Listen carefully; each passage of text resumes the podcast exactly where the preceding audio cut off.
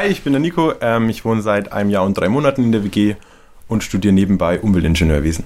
Hi, ich bin Patrick Fink. Ich wohne hier auch ab Mai ein Jahr. Die Villa Kunterbach ist eine inklusive WG und hier wohnen auf drei Etagen verteilt neun Leute, fünf Leute mit Behinderung, vier Leute ohne Behinderung. Wie funktioniert bei euch das Zusammenleben hier in der Villa eigentlich? Also was ist genau euer Wohnkonzept? Also das generelle WG-Konzept ist eigentlich, Menschen mit Behinderung wohnen mit meistens Studierenden zusammen oder auch Menschen in der Ausbildung und, und die unterstützen sich halt gegenseitig. Das heißt, die Studenten sind an bestimmten festgelegten Zeiten für die Mitbewohner mit Behinderung da und ähm, helfen im Alltag. Ihr seid ja eine ganz große Truppe, die hier wohnt. Wie ist denn da eigentlich das Zusammenleben? Vertragt ihr euch alle gut miteinander oder gibt es auch mal Streit? Ja, ab und zu, wir streiten ab und zu. Genau, genau. aber glaube ich, allgemein kann man sagen, das Zusammenleben ist normaler, als man sich es wahrscheinlich vorstellt von außen.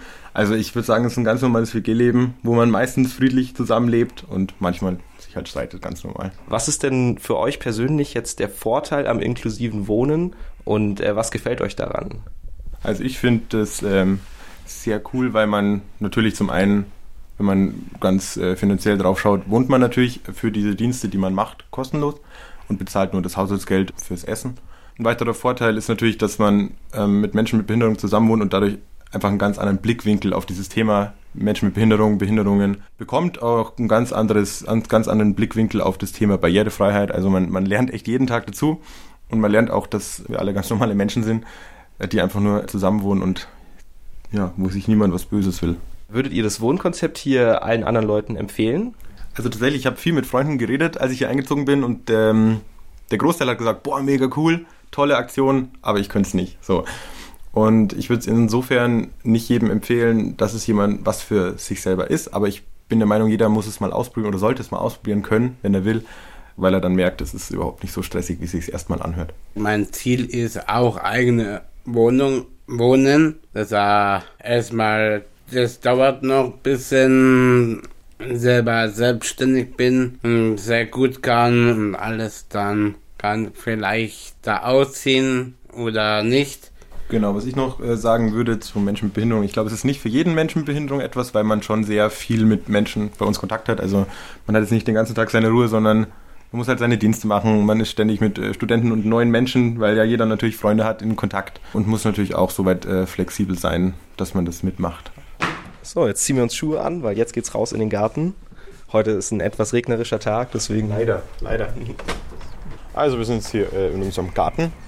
Links haben wir einen großen Schuppen mit ganzen Gartengeräten, also Rasenmäher, Motorsense, Heckenschere, lauter so Zeug.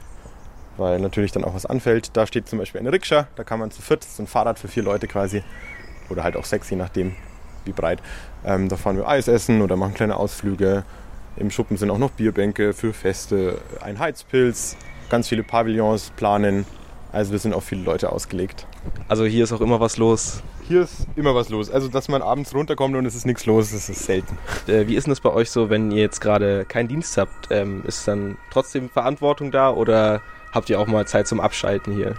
Ja, ich ab und zu, ich schalte das immer ab und grad, ich hab keinen kein Dienst hab und dann chillen, Handy spielen, iPad rummachen. Genau. genau. Also es ist schon sehr cool, weil geregelt bei uns, wenn man keinen Dienst hat, ist man auch nicht verantwortlich. Ja, das heißt, es ist immer ein Ansprechpartner da.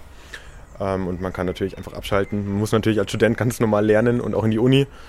Ähm, das heißt, wenn man keinen Dienst hat, kann man sich um sich selber kümmern, genau. So, und das war's jetzt für heute. Mir hat es hier sehr gut gefallen. Ich habe sehr viel gesehen, sehr viel erfahren über ein WG-Konzept, was ich vorher tatsächlich so noch nicht kannte. Und mir hat es wirklich Spaß gemacht. Sehr cool, das freut uns. Ähm, kommen gern mal wieder und schön, dass du da warst. Ja, fällt mir auch, und du auch da ist. Ja. Und viel Spaß und sehen uns irgendwann wieder.